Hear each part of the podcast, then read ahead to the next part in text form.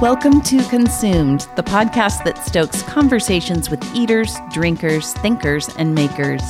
I'm Jamie Lewis, and this 18th season, I speak with folks across California, from Santa Barbara to the Bay Area, covering subjects as varied as lab grown meat and artificial intelligence, food writing and pizza, hot vegan takeout, Santa Rita Hills Pinot Noir, carbon steel skillets, closing the loop on food systems, happy meals, charcuterie, agritourism, and much more.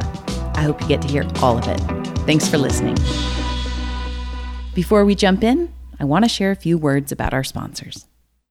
Casa Dumetz is a boutique winery in Los Alamos celebrating its 12th year in this historic one horse town. Their attention and motivation is captured by creating aromatic fresh wines that defy expectation. With three brands, Casa Dumetz, Clementine Carter, and the Feminist Party, their goal is to highlight the beauty and bounty of Santa Barbara wine country. They have a particular sweet spot for Rhone variety wines sourced from cool climate vineyard partners in the Santa Rita Hills. Join them for their popular weekly speaker series, monthly wine club vineyard tours, Malibu sessions, and a unique tasting experience where you choose your own wine adventure. Join the discovery with Casa Dumetz and their sister business, Babi's Beer Emporium, next door, to explore quirky craft beers and bubbles while enjoying dumplings and spicy wings from Dim Sama. 2023 marks their 19th vintage, and they want to celebrate with you. Visit casadumetz.com for more information. Consumed is sponsored by Midstate Containers cargo storage containers and refrigerated shipping containers for sale and rent in California. You may not understand how Midstate containers could change your life, but the truth is, many, many guests on the Consumed podcast use Midstate for their projects. Containers can serve as wine storage units for case goods for private collections and even tasting rooms. They can be refrigerated storage containers for breweries, kegs, and fruit during harvest for wineries. Midstate Containers outfits coolers and freezers for ranchers, farmers market growers, orchards, and butchers. Containers can make great pop up coffee bars and berry containers for root cellars.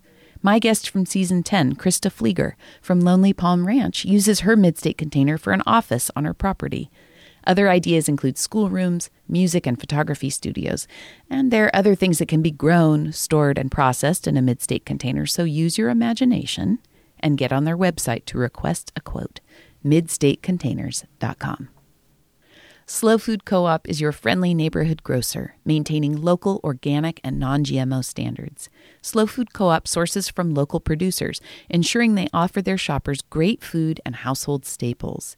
With a mission to empower health and well being in the community, they offer local produce, meats, low to no waste foods, and wellness items. You can find SLO's only community owned grocery store on their website at slofood.coop and visit SLO Food Co op in store at 2494 Victoria Avenue in San Luis Obispo, California. Okay, on to the episode. Alexandra Wallace is a photographer who captures weddings, portraits, and editorial photos for a living. If you've ever been to the Consumed website at letsgetconsumed.com, you'll see the generous shots she's taken of me, too. She's also a born creative, having helmed Coyote and Oak magazine and associate producing the podcast Your Own Backyard about the disappearance of Kristin Smart. Her partner, Chris Lambert, is the producer of that show, and he was on the Consume podcast several months ago, too. But when Allie isn't shooting photos, making magazines, or other kinds of media, she is a pop culture junkie who's willing to drive out of state to visit the last blockbuster video on Earth or research theme park disasters on Wikipedia. For this episode of Consumed, she surprised me with a happy meal to eat on the mic just to see how I'd feel about it, as she mistakenly believes I have a highly refined palate. We'll talk about grief, Disneyland, cake, and much more. Enjoy this wide ranging talk I had with my friend, Alexandra Wallace. I haven't had a soda since probably before my kids were born, I think. Wow. I like regret not bringing one now. Mm-hmm. I mean, I would drink it. I would drink it. I just. I. Ugh. what an opportunity lost. I think we have some up in the cabinet. Why? Uh, for like soccer games and stuff when we have to bring snack. But it sits warm All at right. the top. Yeah. The, do you want a soda? I like. I want to watch you sip a soda, so I will also. Yeah. All right. And I'll get some ice. Is it a real soda? Well, you'll laugh when you see it. Yes, it's very real. Oh, Dr. Pepper. Oh, absolutely a Dr. Pepper. See, these are real. Um, when's the last time you had a soda? A few days ago. We, um, oh, you saw it. We have a full vending machine in our oh, backyard, Oh, yes. Which is really just like a, we don't actively drink out of it. Mm-hmm. It's like a, But it's a party trick. exactly, right. It's other people will come. Yeah. Oh, well, and it's charming. So Oh my gosh. Jake actually has a real problem with Dr. Pepper. He apparently there are like DP people. Have you oh. heard of that? No. DP people are people who like Dr. Pepper is the only thing they'll drink and they're weird about it. Like Oh. really weird. Um and he is one of them. He had Really? to he had to commit to not drinking it anymore. Be- And it's been he hasn't been super firm in that commitment. He has gone back and had some. Oh my gosh, the smell even it's like what is that? I know it's made with prunes or at least it was at one time, but what is this stuff? Have you ever had it warm? No, we could have. They used to advertise to warm it up during Christmas time with a slice of lemon. Oh my gosh, like mulled wine or something. It's actually pretty good. really Yeah. That's so I've tried it. strange. And I'm gonna look at the ingredients are oh look at that high fructose corn syrup. But I think it's all preservatives now. I don't think there's actually any prunes in it. Um, That would make sense. but yeah, so there's there's a tribe of people who maybe they don't even really care about soda in general, but Dr. Pepper But DP. DP people. And it even like I'm looking it says established 1885. Okay. All right. Yep. Cheers. Out of a glass cuz we're classy. I mean there's a reason people like it. Yeah. It's- you like it? Are you letting like the nostalgia wash over you right now? Like Although I will say tasting it it's junior high for a me. single tear is falling down Jamie Lewis's cheek. No, I uh I do I my kids ask me all the time, so do you like this? So do you like that? You know, cuz they're into otter pops and um I don't know. What do kids eat? Laffy Taffy, like all these things. And I just don't eat those things generally. And so they're like, well, why don't you like it? it? Or do you like it? And you just refrain from eating it. They think Yeah. I'm being like good and Yeah. not eating it. And I swear to you, after time, like anything, you can gain an acquired taste or you can lose a taste of something. And so, Right. like, I taste this and I know that it's good.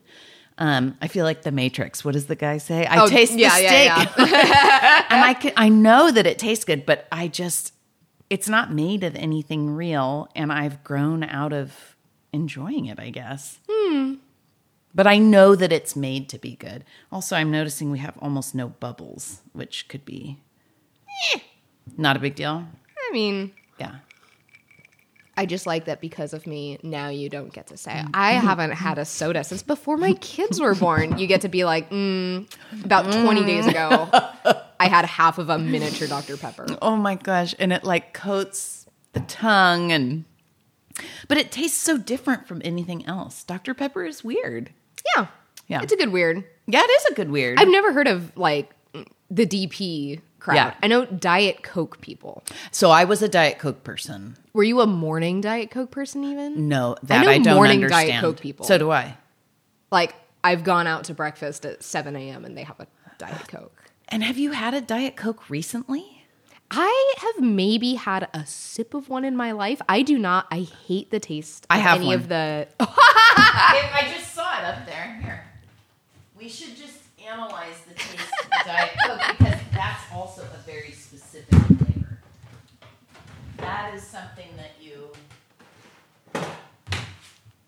Yeah. These, I started drinking these because I got a headache. Uh, I think I was overseas. I got a headache and I saw a Diet Coke um, in a vending machine. I thought, I wonder if that would help me. And then I, it did. Because there's Oh. caffeine in it. Yeah. And uh, yeah, I went on a tear for like a few years. Wow. And I know somebody who died really young in his late 20s um, of throat cancer, and he swore until the day he died that it was because of his Diet Coke habit. Well, aspartame is a carcinogen. Right. So, So let's have some. yeah, let's do it. Are you okay drinking out of the same Yeah, thing? yeah, yeah, sure. Now that's familiar to me. And it's awful. It's absolutely awful. What do you think of the taste of regular Coke? I hate, well, I hate cola. I hate, like, I don't, well, I don't hate it. I just have no, it doesn't do anything for me.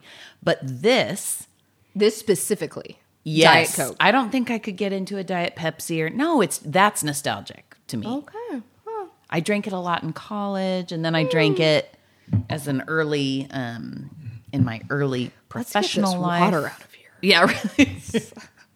what made you decide to do this? Why are you here? Well, I just like. I mean, here's the. Chris saw you earlier this week. Yes. And it sounds like you were trying to convince him that you don't have a refined palate. I think you definitely do. I don't. I- It's it's kind of like when the pretty girl is like, I'm not pretty. That's like what hearing you say something like that is. Like That's so funny to me. I mean, I think I could probably hang, but I don't eat. You've been over to eat. We don't eat anything like crazy fancy, do But we? you're in a linen apron uh, and you've got that's, that's got nice scack all over it. Mm, come on mm. and and you talk about food all the time you have to mm-hmm. recognize the variety and you Yeah. probably like i don't know So on the other side of the coin, I feel like you take pride in not eating well. You kind of do. i think i uh i enjoy the comfort that just regular things are What's a And regular that- thing? well i mean mm, you love cheetos I a thing like that Yeah. i think also part of it is that i grew up so removed from many of these things. I didn't Hmm. have a bowl of Captain Crunch until I was 18 years old. Oh, I'm so And so many things I am I am still trying for the first time. Real? So Yeah. your parents were very protective with all that, I guess or hippies maybe? A little crunchy. I think that it was Here's the thing is that it totally worked mm. because as an adult and even as a teenager, I taste something that's like really sweet and I just don't I don't want it. It's Really? unappealing to me. See, that can be The bowl of Captain Crunch is too much. Yeah. Yes. a soda more than like I can drink half a can of soda. I mean this this doesn't count. This is baby A ridiculous, size, but it's like a baby aspirin. right. Yeah. But uh it definitely gave me like unintentional self-control because it just doesn't appeal to me. Yes. Um so eh, it worked. That's interesting because we didn't grow up with soda in our house. Not really. Maybe every once in a while, like a grape soda would float by. Mm-hmm. Um, but I have no, I don't have any leaning toward that. And I'm so grateful for that because soda is so, so bad for you. Right. When when people talk about any kind of obesity epidemic or anything having to do with us weighing like 30% more than the generation before us or I I'm, that's not a real number, yeah. but you know the kinds of research. I it's always soda. Soda is always the number one Yeah. perpetrator. And I'm so grateful I don't have that thing. Right. And not because I'm a snob, just because if you don't have to have it, Right. cool. Yeah. It's cool not to feel drawn to that. I have my I have other vices, but that's not one of them. Yeah. And this I I brought over two beautifully glossy happy I- meals. And I haven't seen I, I didn't even know what a happy meal looked like anymore because when we were kids. See, this is this is what I'm talking about. Yeah. Exactly. That you're you're like I'm- I'm, not refined, and you're like I don't even know what that looks like. like okay, that doesn't make me refined any more than like a kid in Africa who's never seen one makes them refined. It doesn't. Am I being unfair? Yeah, probably. Okay. Am I digging a deeper hole? Okay. But um, I, I enjoy McDonald's lore Okay. more Yeah. than I mean the food itself is like eh. McDonald's is it has lore. it's crazy. McDonald's and Disney and there's another company. I mean, they're kind of all in the same crazy level of influence. Yeah. And I think they're maybe they're not actually related, but I thought that they were sort of related. Well, Oh, let's say Marvel or Star Wars. yeah. Star Wars, Disney, McDonald's. I mean, there's a lot of crossover as far as like marketing goes. Yes. And like back when Disneyland rides used to have like a sponsor. They had a sponsor. Yeah, if you went to like, you know, Space Mountain sponsored by McDonald's. Wow, I didn't know that. It was even um they've removed a lot of it, but there are some that you can see like the remnants of things like that or Yeah. different things that are sponsored by Pacific Gas and Energy, Yeah, something right? like Mhm. that. Yeah. yeah. And so, I mean, there's that kind of tie-in. You're a Disney person, are? Are you a Disney adult? Oh, absolutely not. Oh, you're gonna say absolutely. You're Um, not. No, I'm just uh I'm a I love pop culture. Yeah. And I love not just Disney specifically, amusement park Yeah. trivia. Oh, that's very valuable. Amusement park disasters are Oh. probably my favorite thing to read about in Oh my my, like just random spare time. If I want to waste some time, I'm going to read about incidents at Universal Studios. Oh my God, Jake, Incidents was- Jake and Six Lulu were there last weekend. Oh, I can't wait. Can, should we eat these while we discuss? Is it disgusting to be like eating on mic? No, I don't think so. like- Smushing a nugget. oh, and it's promoting the Marvels. Marvel. Oh, how funny that I said Marvel, and here Oh, it mm, see, it was they they got you Oh. already. Where's my phone? I want to take pictures of. Look how cute they are, including apple slices. Right? They're trying. They well, maybe they're mandated to do it. I don't know. but look, I'll tell you something. Um, McDonald's fries. I know, I know that they're the best. Although Is that your top fry? A McDonald's fry? I think, I think so. Although, do you ever listen to Ma- um, Malcolm Gladwell's podcast, Revision History? No. Revisionist I've History? heard many things. It's wonderful, but he does a, a story on McDonald's fries, and it will sour you against the McDonald's Corporation. Is that the thing about making them in lard? Yes, it is. Okay, actually, I heard that specific episode only. Chris played it for me, Uh huh. and it's it made very us good. painfully longing for that Fries. fry. Yes. Yeah. So basically, they took the taste and smell. I think is key. Right. of the McDonald's fry, and they they turned it into basically a perfume, like an essence Right. of French fry, and that's what makes it smell and taste the way it does now. Yeah. Not so it's this meta, like Right. seaside Florida situation or or Las Vegas situation where am I looking at the Eiffel Tower or am I looking at a copy of it? I don't know. Makes me feel the same. That Right. kind of thing. Yeah. Is it beef tallow? That Oh, they're originally remember. it's something because what I love is that he finds Mm-hmm. some kind of lab that will recreate this thing that he remembers. Yes. And commissions them to do it. And then they have the taste test between that Yeah. beautiful fry and the sad McDonald's The sad of present day. This is not my number one fry. My number one fry, like, are we, if we're talking about like goofy fast food fries, Okay. I people are very torn on In and Out, They are. And it's a I'm- divisive fry. and I'm okay. I'm okay with it. yeah. But why is it so different? Is it because it has the skin? It has pieces of skin on it. I think it's the crispiness factor. because they're not very crispy. Right. You can order them well done, Yep, we do that. but I think that's what people have a gripe with. Yes, I think you're right. But there is a flavor that is different than Yeah. other fries. I think it tastes like a potato. Maybe Yeah. that's what people are offended by. I don't know. I think that you have to just go into it for what it is. When I go to In and Out, I know I'm getting an In and Out fry. That's Yes. just the give and take of Yeah. that experience. I mean, do you have a favorite sophisticated fry? Yeah. Um, the fries at Beda's Biergarten are my absolute favorite. Have you ever eaten there? I have not. It's really good. Um, out on Broad on the way to the airport. He takes he gets good potatoes. I can't remember the name of the potato, but there's a good potato. And they they slice them and then they toss them in cornstarch and then fry them. And I think they do a second toss in cornstarch and fry them oh. again. Okay. So they have a very crispy exterior and they're kind of fat, not like steak fry fat, but and they're extremely good. Okay. Also like the sweet potato fries at Big Sky. I'm still Okay. into that. You know, I'm not complaining as I eat my cute little Yeah, no, the McDonald's little baby fry. sized, yep. Child sized fry. So give me some Universal Studios trivia. Well, I mean,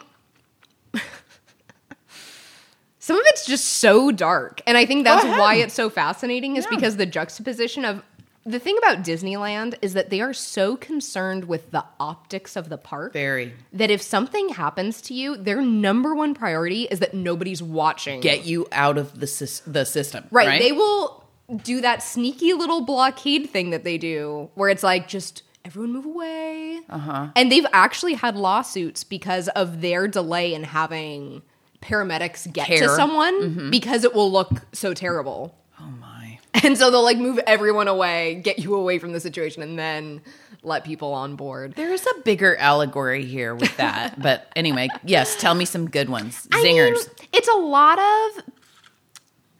I'll say there's quite a few incidents, and this goes for any park, where it's absolutely the person who ends up getting hurt or killed's fault. Where it's Yeah. like removing the seatbelt. Yeah. There was a guy who on Splash Mountain really wanted to find a bathroom and got out of the little log boat and the- like hopped into like where all the little animals are singing and everything, Uh-huh. like searching for an exit out of there. His friends are watching, like, um, come back. Oh. And what happened to him? Um, got s- like stuck in the the This what? is I, not nice. It's not nice. I mean, it's it's kind of a Schadenfreude for some of these. A just little what bit. were Like you, had to thinking? pee. You had to pee so bad. Um, I mean, there's another one. There's a truly awful one where um, there's this building. I think I'm trying to think of what it is now. It's in Tomorrowland, and it used to be this ride called America Sings. Yes, I've heard of it. Okay. Um, not there anymore. But Yeah. I think then it became the Carousel of Progress, maybe? I'm trying to think. These high level, like um, but basically it's um a round building and there's a part of it that rotates on Yeah. the outside. Uh-huh. And someone got caught between the two walls. Oh, it's gruesome. And smushed. yeah. Um, it's so sad. It's awful. Yeah. Well, I remember there was a famous one at Magic Mountain on the Colossus, I believe. Oh. Do you know which one I'm talking about? It was a it was a very overweight person Oh. who couldn't fit, but they let him or her go anyway. Right. And my mom and dad talk about the fact that they were there like a week before that happened, and it could have been them because it was really bad. Right, yeah. Yeah. I've never been to a Six Flags. Oh my! That Magic Mountain is my favorite. Is it really? love, yeah, for sheer value. okay. Like, I don't go. I don't go to McDonald. Uh, McDonald's. I don't go to Disneyland to ride the rides. I go to feel the feels. Like Yeah, that's sure. why you go. But you go to Magic Mountain not for like Yosemite Sam or whatever characters they've. Mm-hmm. Right. You go to get on the rides because they scare the living crap out of you. Um, yeah, we've been waiting to take the kids because they've been too young, and I think it's finally time. okay. Yeah. I get um incredibly motion sick. So do I, actually. I, I, I didn't used to, Yeah. but I still like the idea of going. Yeah, for sure. A theme park atmosphere is. Mm. It's unlike anything else. Mm-hmm mm-hmm are you a maximizer when you go? You mean like try to do the most? Yeah. Mm, I would say not so much anymore. Yeah. Um, one of my very best friends, she is she has it down to a science when you go to Disneyland. I wouldn't call her a Disney adult. But she's very uh but she scient- optimizes her experience. Absolutely. And I went with her, mm, I don't know, six years ago now. Uh, she also gets up at an ungodly hour every morning. Anytime we go somewhere together, we're up like 6 a.m. is her sleeping in. Oh, yeah. And so I was like, okay. No. So we're at Disneyland right when it opens. First thing we do is Space Mountain. yeah. Yes. Vomit. Um, Did you literally vomit? Um, I got pretty close. I didn't have much in my stomach. Yeah. Um, Space Mountain is a lot for me. It was so I went on it uh, right when Disneyland opened after COVID. And I had been on it maybe like four or five years prior, and I was okay. And I remember loving it. But this time I went on it, it felt like I was being jerked around. Yeah. And I seriously, I got off very rattled. Yeah. And vomitous. That's how I, the first time I went on it was high school grad night. Thought waited in line for three hours, which part of me psychologically thinks maybe that's why I had such a blast on it. Is Yeah. because it was like the payoff of waiting for so long. Yes. Thought it was great. And then the next time I went on it, I was like, this I'm not doing this again. Yeah. Um, so who knows? But um, yeah, it's just like tr- she'll try to maximize the day and successfully does so. Where Yeah. like by noon you're like, wow, we did so much. Yeah, that's But it's just like you don't even know what happened to you. Yeah. Um, and so I'd say that like the last like five or six different theme park experiences I've had, I just kind of like let it happen as it is. Yeah. Like whoever you're with, like everyone say like the number one thing you want to do while we're here. Yeah. And we'll make sure everyone does that number one thing. Yes. And then whatever else happens. Yeah. Awesome. That's how we did it the last time. and I think that's way more enjoyable. Yeah, totally. Well, I don't want to be stuck. It just makes me anxious to think, like, I got to get to Mr. Toad's. Right. Which, P.S., we do have to get to Mr. Toad's Yes, because it's the best. absolutely. Yeah. Is Mr. Toad drunk? I think he might be drunk. Okay, so we actually uh, just at the end of May we went, and Chris and I were in the ride, and he leaned over to me. He's like, "You ever think that this ride is just based on a DUI?" I think it is. it is. It It- absolutely uh, yeah, is. right. Yeah. Oh, Mr. Toad, you're so bad. And then you get sent to hell, and That's right. Goodbye. Oh, Go and smell then some kettle corn. pump the kettle corn smell in. It's occurring to me as you say that. So if we're like taking the if we're taking the Disney and McDonald's thing further, Disneyland is not super accessible in terms of I mean, it's really expensive. oh, absolutely. I mean, people prioritize, you know, everybody's got their priorities with their money, and certain people, Disney adults, I think, prioritize going there, and so they spend the money to go. Right. but McDonald's has, they are so affordable. Mm-hmm. And when you're talking about, you know, you were waiting in line for three hours to get it, to get on the ride, Right. and how special that made it, I wonder if that's and if that's at all part of the McDonald's culture, the fact that it's not difficult to get, that it's so accessible, um, well, and certainly that's changed its quality standards, right? Yeah, I mean, for I'm going to look at these nuggets. I'm just going to have a look. Are they Yeah. going to look like anything in the commercials? Oh, they actually do. they really do.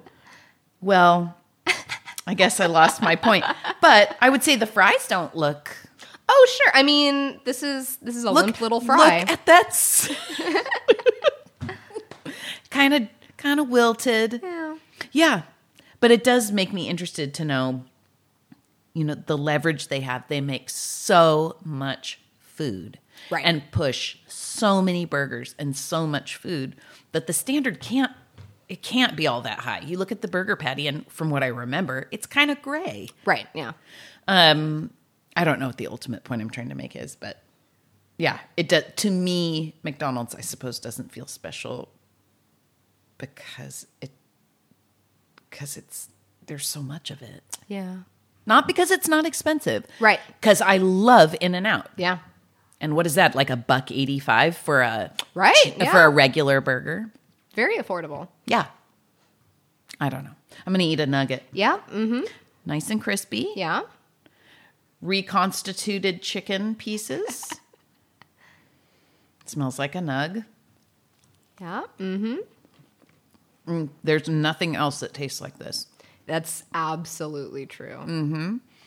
It's like they piped chickeny flavor into the meat. Also, though, there's a strong presence of cracked black pepper. Like you can see it, There it is. but it makes it, it's part of what makes it taste that way. Right. Yeah. What I else? love this. Are you going to eat? I guess so. Yeah. I mean, I'm just, I'm so glad I could facilitate this. I'm too, Ellie. I'm too. Taking a boot shaped nugget. It is. Yeah. What is so you say that you grew up with not a lot of like not conventional foods, but like fun, exciting foods. That'll have corn syrup in my life. Yeah. There was a lot of corn. Without- not without. Why is that? Um, I think my parents are just trying to raise a healthy kid. Did you fight against that? I don't think I did. I think the only real challenge maybe is that um, being around other groups of children that like Yeah. a birthday party and then, you know, sure have a soda with everybody else. Yeah. They didn't make me like that much of a Okay. weirdo. But um yeah, I don't think so. It's just the way it was. You know, you have M&Ms on a special occasion. Yeah. But otherwise you eat like regular things. I I'm so sorry. I just I wish it was like that still. It has been so hard, especially lately with the kids. For summertime, I finally said, well, so a child now, at least a child in our, let's say, income bracket, Yeah. in our community can have sweets all day every day and it and it's very much looked at as like oh well, that's just letting them be kids and i really struggle with that because when i was a kid there was something called a treat and what made it a treat was the fact that you didn't get it Right. all the time Sure. so, you know, oh, it's summer, let them have this, that, and the other. This is, you know, I'm hearing this from other parents around me and, and definitely getting pressure when we're friends with a lot of people. And so their kids will be eating something, and I, our kids are the only ones where I'm like, let's hold off because you just had a cupcake and tonight you're having pie. Right. I mean, my kids are not deprived, but um, it's hard to. It's a social thing. It's Yeah. a social pressure. Absolutely. not so much like we are stingy. Do they get upset at you? Oh yes. So what I was going to say is, I finally this summer had to say, "Hey, this summer, here's the rule: you don't get to ask me for treats. You don't get to ask." Partly because it never gives me the chance to like treat you. If you're having, you know, Dippin' Dots or not Dippin' Dots, what's the fun dip?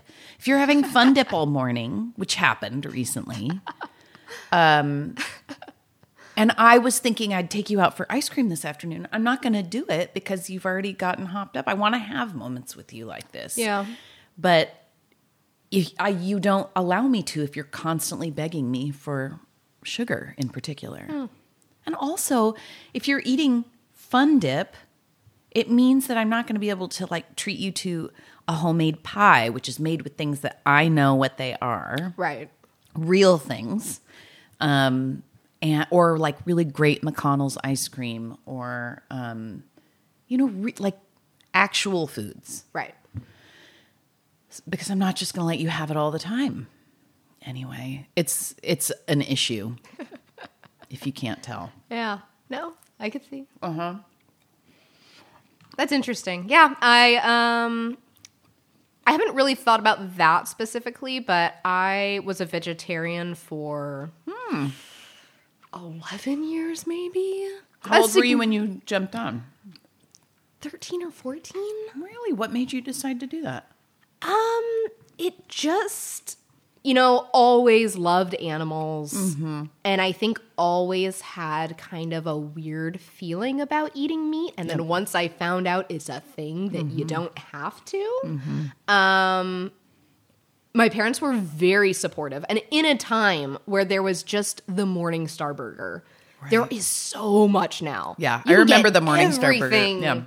Um, but there were about like three options. Yes. And they really never ever protested. Yeah. Fully supportive. I um eventually started working white meat Mm-hmm. and, you know, other meats into my diet, but um because I of want- health partially um looking back, I don't think I was a healthy weight and I probably was not getting everything I needed from what I was eating. Yeah. Um, because I think that you you cut out that kind of thing and you really have to compensate with other things. And especially when you're, you know, 17, you just don't care. no so you're eating bean and cheese burritos Um, Right, constantly. exactly, yeah. yeah um because it's vegetarian yeah, exactly.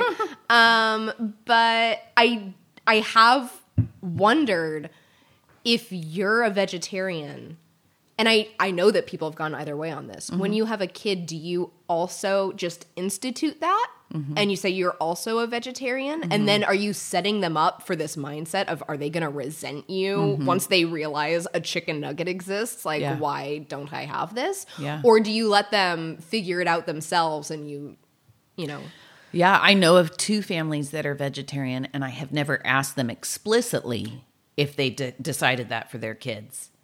But nobody in the family eats meat. yeah.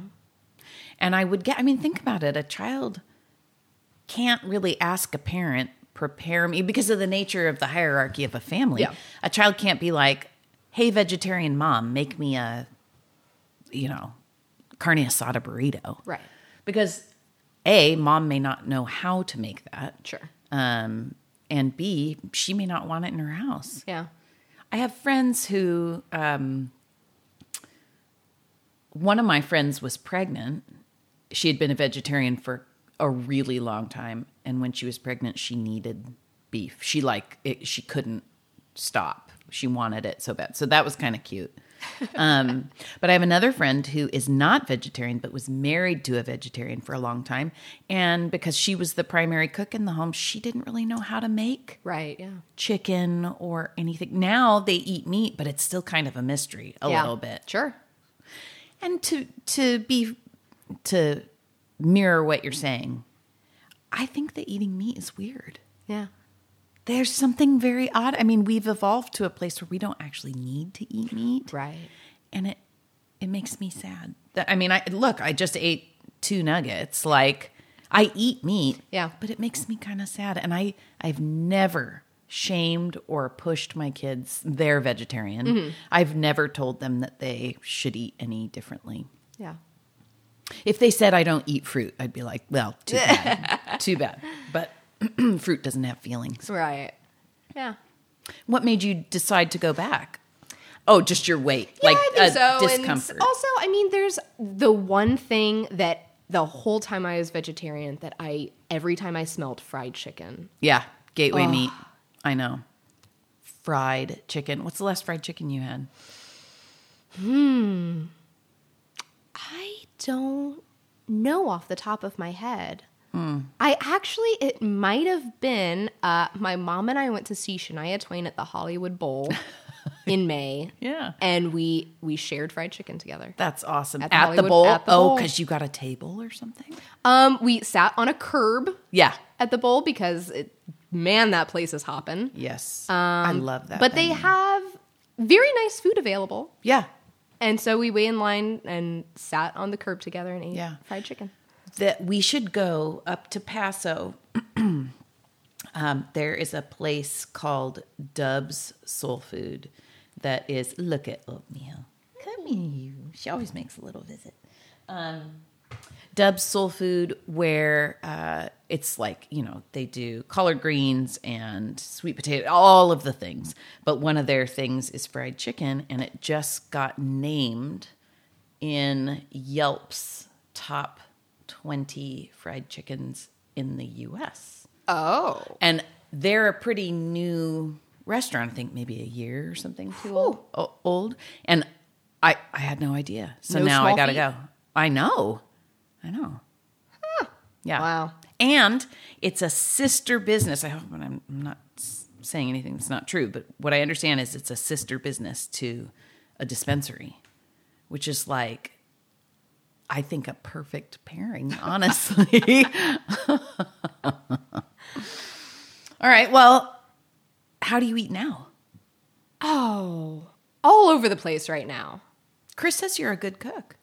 That's very nice of him. Yeah, and you always talk about how you're not into food, but then I go to your house, I see Bon Appetit. I'm, I'm into food. I'm Yeah. just I'm not Jaime Lewis about food.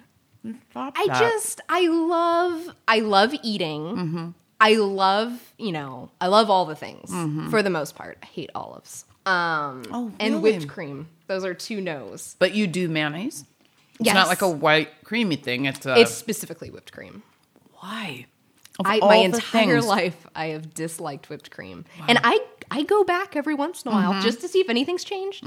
Heated mushrooms as a kid, love mushrooms now. Oh, so you do change. So there's you know, Mm-hmm. but mm, yep, No. I don't think it's gonna happen. We'll see. Olives I can understand. They have a very specific taste. But Yeah. whipped cream is like the most innocuous food ever. So you're weird on that. It's the taste and the texture for me. Mm. Yeah, it's just kind of all of the things. Um, Do you like pudding? yeah, Okay. yeah. I haven't had that much pudding in my life. I just brought that up with the kids that I love pudding. I love like Boston cream pie. I love banana cream pie. Um, love those kinds of things where there's basically a pudding in a crust. Yeah. It's kind of an old school dessert, and I don't have nearly enough of it. Maybe there's going to be a pudding renaissance. I would love that. You know, there's a cottage cheese re- renaissance. Is right there now. really? Yeah, which is nasty. but a pudding renaissance, I like it. Yeah. Yeah, I um I don't know. I I do love food, but I guess it's just I don't want to say I'm not thinking about it often because I think about it all the time. And I I really I have tried to weasel my way onto this podcast for, for I mean years now. Um with why, no if you reason. don't- well, I just wanted to be a part of it.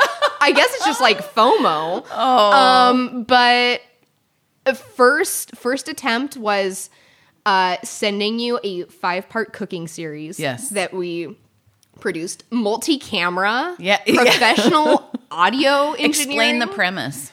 Um, well, the the premise of the show is our friend Caleb Wiseblood. You can find him at the New Times office downtown. Um, and he is challenged to cook a dish that we tell him, but he is given no instructions, no recipe. And so we tell him, today you're going to be making a birthday cake. Mm-hmm. And he then has to write down the ingredients that he's going to need mm-hmm. within a certain time period. That he guesses. Right. Okay. Correct. Mm-hmm. And then we provide him with those things. Mm-hmm. And then he just has to wing it and put those things in a bowl or a pan and try to procure the final product that we requested. And you do it with him because he is super incompetent with food, right? Correct. Okay. Um, can he appreciate a birthday cake? Oh, yeah. Okay, it's not that he's like, I don't eat that. Oh, no. Okay. Yeah. Um, it's fully just to like watch a train wreck. Yeah. Um, and I should.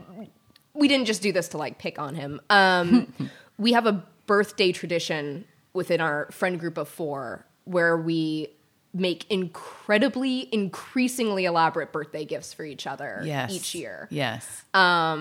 And so, among all other work and business in our lives, this is also a perpetual wheel that's spinning yes. in producing these. And so, You're um, always thinking about it. oh yeah, Yeah. Okay.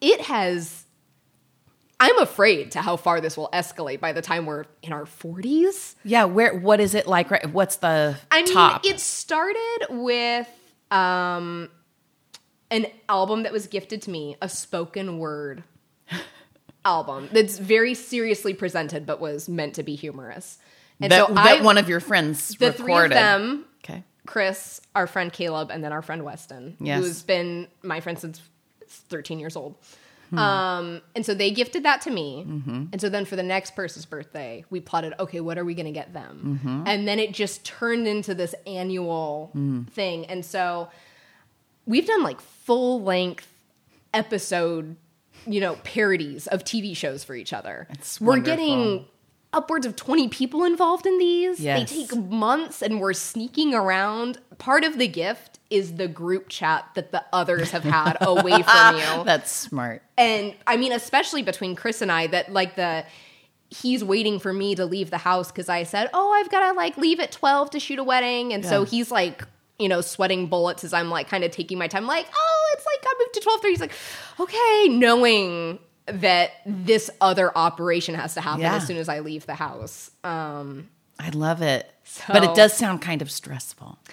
sure, but the payoff is incredible. But what about so the multicam So the cooking, show? was for a gift for our friend Weston, Mm-hmm. and so Chris and I came up with this premise, filmed the entire thing, Mm-hmm. Got all of the ingredients. This took several days to film. yes. Um, I would say probably forty hours of work went into it, editing it, piecing it together. Um, and so And if I remember correctly, watching it, he really didn't have a clue what to do. Oh no. Highly this is public on YouTube, Cooking Yeah. with Caleb. Cooking with Caleb. Yeah. I'll give Jaime a link. Uh-huh. But um the by far the greatest disaster is a chicken noodle soup. That's the one I watched, I think. Probably. But see, you have the benefit of tasting the the end product. it's no good. It's just it just sucks. Yeah. Um the best he did was French toast. Yeah. He left cinnamon out of it, but what can you do? But Um, he knew enough to like crack the eggs Right. and put the Batter bread- the Yeah. Yep. So that one turned out decently. But chicken noodle soup started with taking a full chicken, putting it in the oven at 350 for 16 minutes. A raw chicken. not raw like chicken. yeah, okay. Um, deciding that wasn't going to do, putting it in a pot of water. that sounds so oh my gosh. Eventually get relenting, sick. cutting up different pieces of it, realizing it's still raw, putting it back in the water, taking it out, cutting off a little piece, putting it back. Oh. Oh. I I will say that that episode has documented the angriest I have ever been in my life. You why? Uh, probably like what turned out to be like an hour and a half in real time into it is me asking him, you know, what are you doing? How much longer is this going to take? I'm watching my kitchen get destroyed. The Yes. chicken is not being cooked. Oh. Just absolute chaos. And so, um, yeah, highly recommend. But anyways, Yeah. I was like, well, we're the producers of a cooking show now. we're obviously contenders for this podcast. Um, and no. Um, and No. then and then grew a lemon in our backyard. I was like, well, we own Was- an orchard now. Was that your try? It was. Actually, you said I think I yeah, qualify. Yeah. yeah. You grew a lemon. I bet you were so proud of that. Oh, lemon. absolutely. I love it. The first time I got a chicken, uh, I got an egg from a chicken. I've just never been so proud. It was as if I squeezed the egg out. All right, it's like my homestead. Yeah, I can survive now on my own. Right, yeah. On the fruit of the land. yeah. Yeah. I'm really doing it. Um And what else? Um. Well, here's the thing: is that around the time of the lemon is when Chris got to come on. I'm like, well, you cracked the code, basically That's because right. you, I guess, you know, already did something really important. Um. And so then I think, yeah, it's just like, Yeah, I didn't talk to him because of food, but it turns out he has quite a story about like lots of there was a lot going on in his background with food. yeah. Yeah, which was really His dad's a real food guy. Yeah, that's what it seems like. Yeah. Okay, and you were on a turkey sub diet. How's that going? Um, you know, not not as steady at the moment. Yeah, I did you get say- sick of them?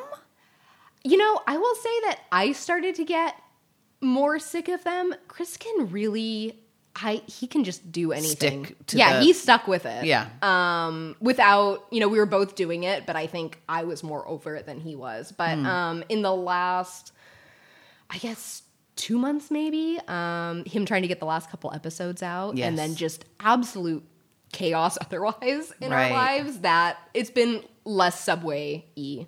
Um Well, the nice thing about Subway, if you're doing that diet, is you can take it anywhere with you because there's a Subway on every correct. stinking corner. Absolutely. Yeah. And it really doing that is so convenient because mm-hmm. there's no thinking about what am I going to eat for dinner, what's for lunch. Yeah. It's just it's there. Yep. It always will be there. You know, I'm I'm working a little program right now. Yeah. Yeah, because I've gained some weight from a number of different, uh, for a number of different reasons, and just don't like it. I just don't like. I generally am perhaps more accepting of my body than the next person because I've had to work at that a lot, but. I just I couldn't accept where that number had gotten to and Jake same for him. So we each had our own method for like just stabilizing our weight. And mine is well his began, I hope I think he'd be okay with me talking about this. His is hilarious. He was 165 from the time he graduated high school until maybe a couple years ago. Okay. And then he discovered uh, he started eating according to a gluten allergy, not an allergy. He's celiac, and so he started eating gluten, not eating gluten, and that got pretty awful just in terms of lifestyle. And, Yeah. and it didn't affect him. He couldn't tell the difference, honestly. It was just something that he'd been uh, diagnosed with. So he said, Well, if I feel the same, whether I have the beer or not, I'm going to have the beer. Yeah. So, but the fact that his body was absorbing nutrients, oh, this is so boring. Anyway, anyway, his remedy for losing weight was I'm only going to eat between 5 p.m. and 8 p.m. Oh, the fasting thing. Well, yes, but he kind of made it up. You won't find anywhere that says, here's a prescribed fasting schedule, only eat from 5 to 8. He was sending me text messages that said, only 45 minutes till I get to eat. Only 25 minutes till I get to eat. 5 minutes till I get to eat and like the the melting face emoji. Yeah. Mm-hmm. So anyway, that he did that for I think 2 or 3 weeks and he lost a ton of weight. Wow. Then he opened it up to 12 p.m. to 8 p.m. It's now he eats lunch and dinner, and there's nothing in between lunch and dinner, and that's been very stabilizing for him. So I kind of looked at that and thought, well, I think I'm going to try that. So now I only eat lunch and dinner. I don't eat in between other than happy meals. Are you just having water? Yeah. Oh, coffee. Coffee with, you know, just straight black coffee. Um, and my lunch every single day is one of those stupid bagged Trader Joe's salads. The whole thing dumped in a stainless steel bowl and Okay. eaten. So who's a food food person now? Like I'm dumping something out of a bag into a trough and eating it every day. I am not it's I am a little bit sad about that because it doesn't has nothing to do with flavor and enjoyment, Yeah. which I'm sad about, but then I let myself eat whatever I want at dinner. Yeah. And that can be super fun. Yeah. So, yes, I get what you mean about the like you just don't have to think about it. Right. There's something kind of great about that. Yeah. It occupies a lot of because especially making a thing. Yep. All the steps getting the thing. Um. So yeah, I get that. But it's sad. It's sad. I don't want to. I hate thinking of food as fuel. I don't like that. Yeah. Like, oh, it's just something I have to do, and I eat the minimum, and it has to be optimized. And like, if that were true, I'd just have Soylent all the time. And I, Yeah. there's a reason we don't do that. Right. So, anyway, Food is fun. food can be fun. Yeah. Um, what are you doing the rest of the summer? I don't know. I'm gonna finish. I will. these. Yes, please. McNugget away. Um, I truly don't know. I really like. I went into the beginning of end of spring, beginning of summer, and I was like, "This is gonna be our summer. Yeah. we're gonna have so much fun." Last summer, you were gone for most of it. Um, we're just gonna do all of the things, and we've gotten some things in. We got a great concert in. We've gotten a couple trips in. What concert was that? Uh, the National. Oh yeah. It was our fifth time seeing them. Oh my gosh, I saw them once. Big fans. Yeah, nice. Um, went to um, oh my gosh, what's it called? It's um, it's in Los Angeles. It's not the Hollywood Bowl though. It's also the Greek. Mm-hmm. Loved it. 1st time going there. Huge fan. Yeah. Um, but yeah, it has um not gone as expected. No. Um, and so I'm trying to just let things, you know, go as they may. But Mm-hmm. um, Chris worked for so long trying to get this podcast wrapped up. Yeah. And pretty much every obstacle that could possibly get in the way managed to. Um, and then in the beginning of June, um, which is almost exactly a month ago, but really flew by. Um, lost my brother, Yep. and that has also been a whole other thing. Mm-hmm. Um, Hmm. so maybe this is just what I get for saying this is gonna be the best summer ever. No, that's not what you get. It just it's just life. Um, It starts feeling that way after a while. Um, but yeah. So trying to um it's really weird because when you're like it's really weird to navigate grief among a lot of good things happening too. Yeah, tell me So more about really, that. well, I think that I think there's really an idea that everybody, society generally has of mourning and grief and sadness, where it's just like, oh, you're sad. Mm-hmm. And in reality, other than maybe an initial day or period of time, you're simultaneously running all of that mm-hmm. among just regular mm-hmm. life things. And those are just two, it's like, you know, two TVs in Circuit City playing where it's like, you know, you've mm. got the things that you're doing normally, and then you've also got an enormous weight occupying your mind. Mm-hmm. Um, and it's really weird. And it's honestly been really hard to not talk about or deal with or process, but the social aspect of it has been really hard for me.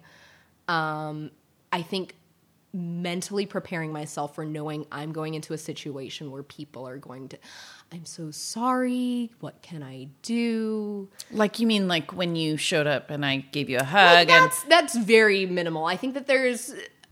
I think you mean like a- into a group of people kind of a yeah, situation? or that I guess that people feel um maybe obligated in a way to give you like I don't know, the space to talk about it Mm, or to like mm-hmm. really acknowledge it and um I feel like it's it's like a I don't really feel a lot of social anxiety normally, Mm-hmm. but I think that mentally preparing for like I have to just what do you say when someone says I'm so sorry? yeah.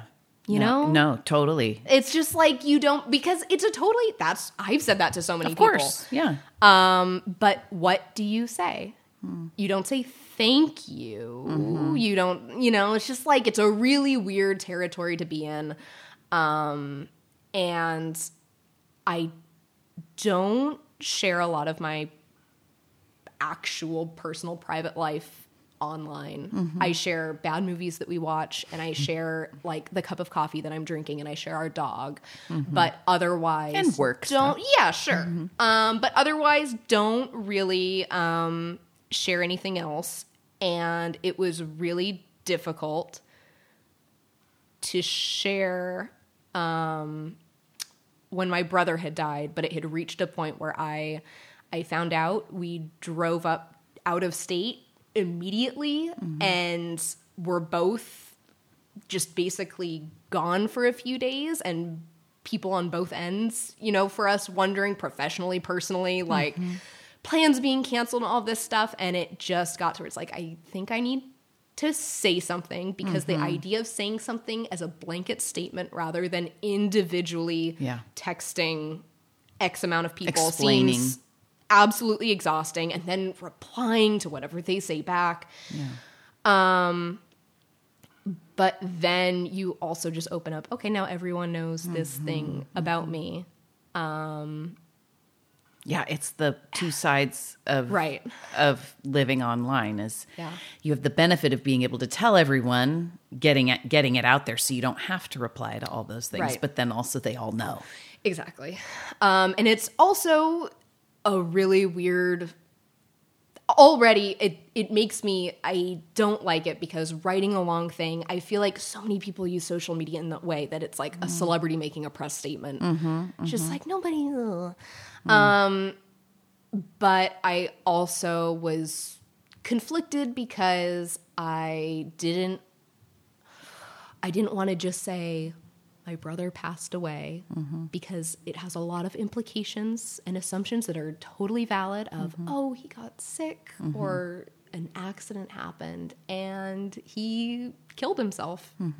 And it's a completely different thing. And It is a completely different um, thing. that's like a whole other it's a whole other feeling. And i've i've had another sibling pass away several years ago and she was sick and we all kind of um and i've had other family members pass away but it, this is so different in so many ways and so much to mentally process all the time. Yeah. Does it bother you when I've always wondered this? I've never had anyone close to me die. Um, and I not I haven't had a death where people would be like, "Oh, I'm so sorry." Where people would know. I mean, I've had grandparents die and anyway, um but nothing socially the same way you're talking about. And I wonder, I've heard people say people who are bereaved, they like to talk about the person who died and kind of connect the dots. They don't like when people are like, I'm so sorry, but I don't want to talk. You know, there's Yeah. a lot of fear about talking about the person. Where do you fall on that line? Oh yeah, I think that that's you.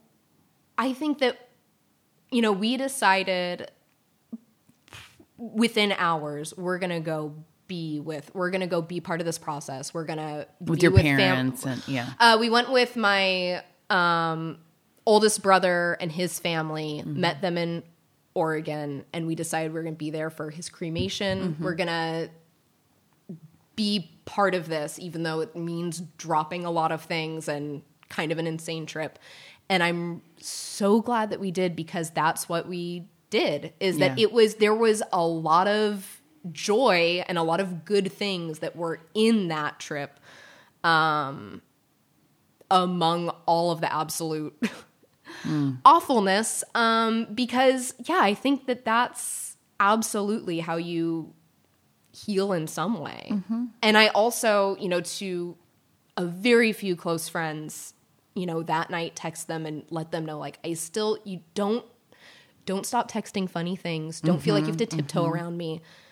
I, I want to laugh. I want to please like this is going on but it's not like oh i don't want to smile right now or, i don't want to Yeah, right yeah. yeah i don't want you to feel like oh i can't say a certain thing or i can't do a certain thing um so yeah i but it is everybody feels so differently about everything Yeah. and i'm already i am a very bottled up emotionally person that Hmm. just does not in that way doesn't get the same thing out of there are a lot of people i'm sure that want a certain kind of interaction. Mm-hmm, and for me it's just i'm so removed of like i don't even know where to begin with yeah. especially too it's um it's complicated. I was adopted and my entire family is you know it's like an explanation to begin with. Yeah. And I think that I have residual feelings from being a young kid and people totally kids who have no reason that they should, but always using the phrase, well, who are your real parents? Oh my goodness. And it's, it's I mean, how- a young child a doesn't know any right. different, but And yeah. it's, it's a default that people don't even think about No. but hearing that so much and the not being able to articulate something like that and Mm-hmm. so i just like i just don't really talk about it Yeah. and so then something like this happens a whole other thing so it's just like oh here's a backstory and then here's also the terrible This thing. other backstory. right Yeah, yeah. um and so yeah i don't um but yeah it's um i don't know Can I ask about your brother what he liked to eat? Uh, the last thing we ate with him in January was tacos. Yes. Everybody, It's My- such a my- forgiving food. my oldest, so you had Vincent on the podcast. Mm-hmm. and his dad is my oldest brother, Willie. And he actually, we were talking on the phone a few weeks ago, and he asked me, uh, he asked me what Chris and I just eaten for dinner, and I said tacos, and he said, "Did you have tacos or did you have tacos?" Very food oriented. You should honestly, I implore you to have him on because he will delight. well, if he's anybody related to Vincent, Vincent is the coolest. Oh yeah. Um and so yeah, we um actually Vincent when we were up in Oregon um made Chris and I dinner. A lot of people went off to the beach and he cooked us dinner. Oh, how lovely. And then put right as Chris and I were going downstairs to bed, we're my brother's ashes, and then right next to it, a hamburger and a beer next to him. Because that was his thing. yeah, just to leave for him. So um, That's awesome. So, yeah, I think that I think things like that. That's how you you feel something positive. Well, and like remembering, him, I, I, again, I've never had this happen to me, so I don't speak from experience, and I'm not definitely not an expert. But you look at all the different cultures where honoring the dead means thinking about what they loved. I love um, Day of the Dead um, in Latin culture because it's about like what junk food did your ancestor like, and let's put that out for them, Right, and yeah. and like thinking about the person, not about the death. Thinking about the subject, not the context. It's so wonderful, I think, Yeah. to look at it that way. That's why I asked, like, what did he like to eat? What, you know, what was his name? I can't remember. What's his- Daniel. Daniel. Yeah. That's like Yeah. important, I think. Yeah. Anyway. Yeah, it's um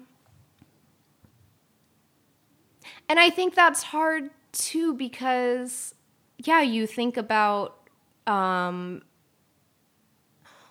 what a what a dark last thing to be remembered for and you almost have to convince people. It's like this was someone who was hilarious. This is someone who loved loved loved playing with his nieces and nephews and being outside and you know was just a you know a teddy bear type of person. And um yeah i don't know. Yeah. it's it's crazy. And it's it's it's really strange to have just ended uh not ended but i guess reached some kind of natural you know um conclusion of you know the last five years focused on Kristin an Smart. entirely other yeah kind of grief and loss and um and then you know to experience one that's so so similar and so different Yes. you know Well, Um, and and out of out of nowhere, obviously. Yeah. so- Um, yeah the the juxtaposition of someone who lost their life completely against their will and in a mm-hmm. you know horrible way that you know affects so many people their own family and then outwardly how many people you say that name then mm-hmm. immediately know mm-hmm. who you're talking about what you're talking about. Um and then to experience someone doing it to themselves is Who everybody doesn't know there. right is absolutely mind-boggling in a way I can appreciate that for sure. Um, your bread and butter is photography. it is And I remember asking you at one time. I mean, I knew you as a wedding photographer, and you do portraits and amazing, beautiful stuff. But I asked you one time how you feel about food photography, and you love it. And you have a bunch of accounts. Like, I mean, you've done stuff for Edible, but you also do Granada downtown. right uh-huh yep Do you have a, uh, any other ones that I don't know? um i've done their sister Oh, property Scout? at skyview i've also done scout Yeah. um i've done man i'm just blanking there is um You've done so much work. I am spacing on her name your friend who does is it ethiopian food Oh, you've been Fabian. Yeah, I did her restaurant. Slow. Mhm. Oh, I didn't know that. Um, yeah, I've done some all over the place. I think that I just don't really advertise myself. well, you're just like an uh, uh, you do all of it. yeah. Yeah. But it's fun. I think I like the idea more of just like food. I love when there's just like a set table Mm-hmm. with some beautiful plates on it. Well, yeah, because the food has its own. It has a trajectory. There's a drop off of beautifulness as time goes by, and you can't Right, judge yeah. with it. You know. Yeah. Um. Okay. Well, you've been to how many weddings do you think you've been to?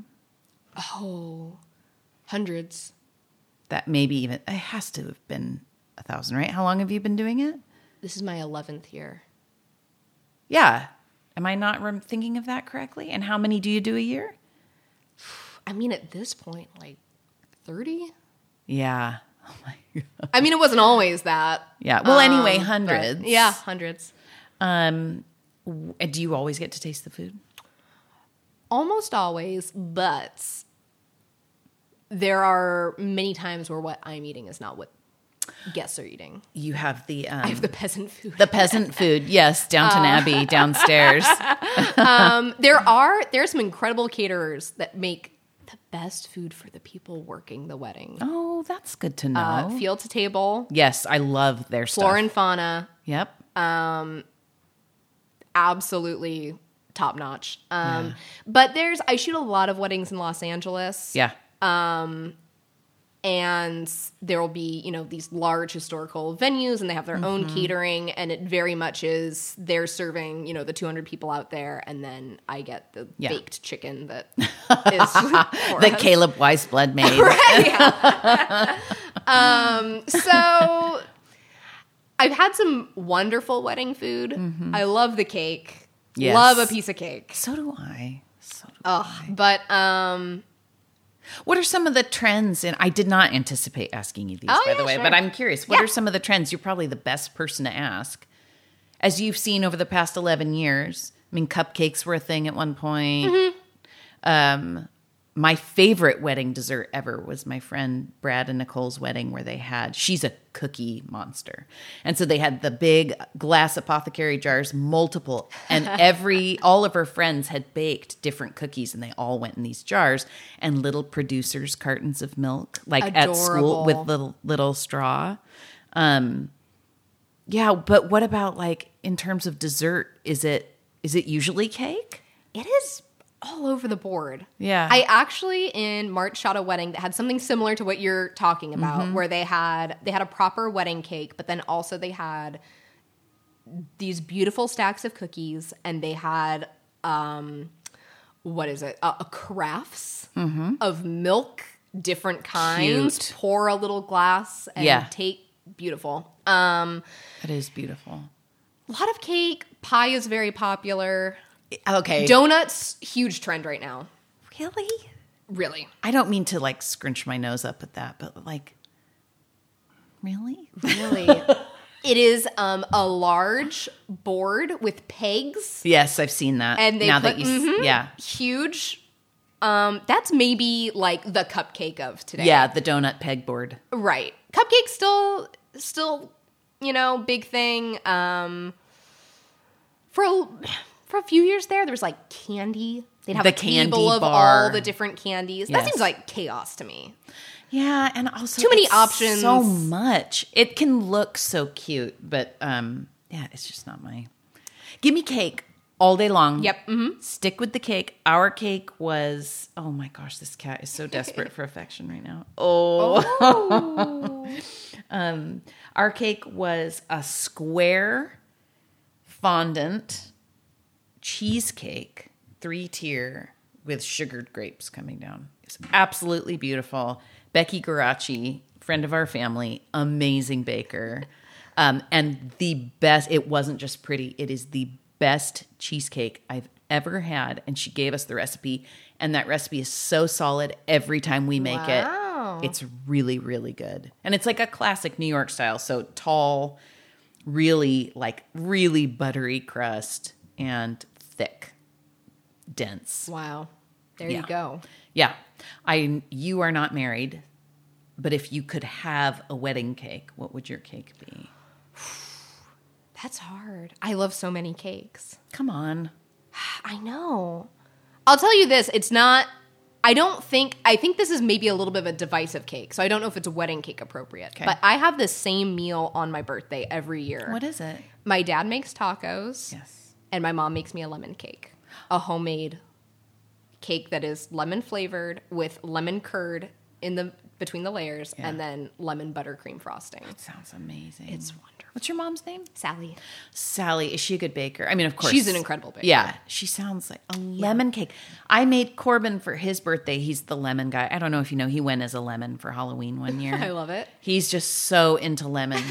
um, and we made him a lemon lime cake that was not very good. Oh, that was not very good. As you were talking about asking Caleb to make a birthday cake, it's like, how do you do that off the top of your head? Yeah. I can't even do it with a recipe. Well, you Yeah. did better than he did. Um, yeah, I think.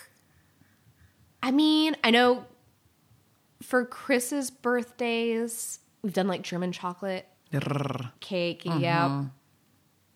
Anything with We're not- coconut in it. I Oh yeah, we're both coconut fans. Yeah. Um, But yeah, I think I don't know. You All know what I cakes are so don't like? Yeah. Angel food cake. Angel food cake Really? sucks. Yes, I hate it. Why? It's like got that. I'm not, and I also don't like meringue all that much. Okay. I don't like egg white kinds of. You know, both of those are heavy on Yeah. egg whites. I do like a really pretty sponge cake, but when it gets into angel food, I don't know. There's like this cloying thing at the back of my tongue that I don't. Okay, it. I could see that. and sometimes kind of crusty on the outside. I don't know. yeah. Like if you took the whole thing and you smashed it down, it could fill the size of like a marble. That's Oh, okay. I don't like Yeah, that. I definitely see what you're talking about. Did he did make his lemon costume? no. Oh, his no. I had to Google lemon costume for at the time. I think he was like seven years old. Oh, okay. Chris and I went as a pineapple and an avocado one year, Very and I paper mached Oh, you're sick. Yeah, a chicken wire cage Yeah. with little arm and leg holes, and And it was super comfortable to wear. oh yeah, Yep. yep. Gosh. All right. Well, let me ask you the final question. If you were, I'm wondering if you're going to say your birthday meal. Oh yeah, the final meal. Yes, is that I what it think is? That's probably tacos what I would and pick. lemon cake. Yeah. That's adorable. But I don't mean to speak for you. Oh no, that's else? definitely what I would have picked. Chris said macaroni and cheese, which as soon as he said it, I wanted it so badly. I know, and the fact that he said he could eat like crazy quantities of it. Oh yeah. Isn't that the truth though? Mac and cheese and like I don't know. I feel like I can pound Chinese food. I could just go on it. Right. Yeah. There's uh yeah, I think just something so comforting. It's Yeah. Mm-hmm. warm. Doesn't take a lot of effort to eat it. And you just kind of slide right down the gullet. Not like like wedging crab meat out of something. right. So, yeah, it's a winner. Yeah. And I mean the tacos, messy. I love a crispy taco. Oh, same. A want we call them just- gringo tacos. yeah. Yeah, They're so good. Fall apart immediately. Yep. But Um, do you? Who would be there? Who do you pick to be there? is it like now or like Yeah. when I'm a hundred? No, it's today. Okay. Let's say you wake up tomorrow morning and I send you a message and I'm like, "Dang it, Alli, it's today." Turns out, it turns out this is your last chance, Okay. Um and you're not in pain or anything. yeah, cool, great. yeah. Um It's a really, it's an ideal situation. yeah, okay. Um Chris, Basil, my parents. Mm-hmm. And uh I think that might be it. Yeah, I don't want a big crowd. Are they all going to be looking at me? yeah. They're gonna be sad Like counting you. down like New Year's Eve, like five, four, three. Maybe. So yeah, let's keep it small. Okay, yeah. Oh, Alli, it's so fun to be with you, and I'm so glad you brought me treats. Did you eat every McNugget? Um, I ate them all. Look, wow. She did it without dip too. I did it without the ranch. Do you not like ranch? No, it's not. You're trying to nail me. No, I just I, I, love truly- ranch. I can't like I had one bite dry and I'm like, oh, this is a little cardboardy. oh, it's horrible. So I thought but it maybe- is nostalgic. Yeah. That's probably as much as I need for another 14 years, honestly. and I can't do the soda. And the can't. and the Dr. Pepper. I know, I know. But yeah, it was fun, and I appreciate you giving me this experience. I appreciate you letting me come on after trying to wriggle my way. Okay, see you later. See ya. That wraps up another episode of the Consumed Podcast. If you like what you've heard here, please like and leave a review. It really does help. And if you want more information about any of the guests on Consumed, you can find a page of notes for each episode at letsgetconsumed.com. You'll also find a sign up form for the Consumed newsletter and contact info for me in case you have comments, compliments, questions, or suggestions for people you think should be on the show. I'm Jaime Lewis. Thanks as always for listening.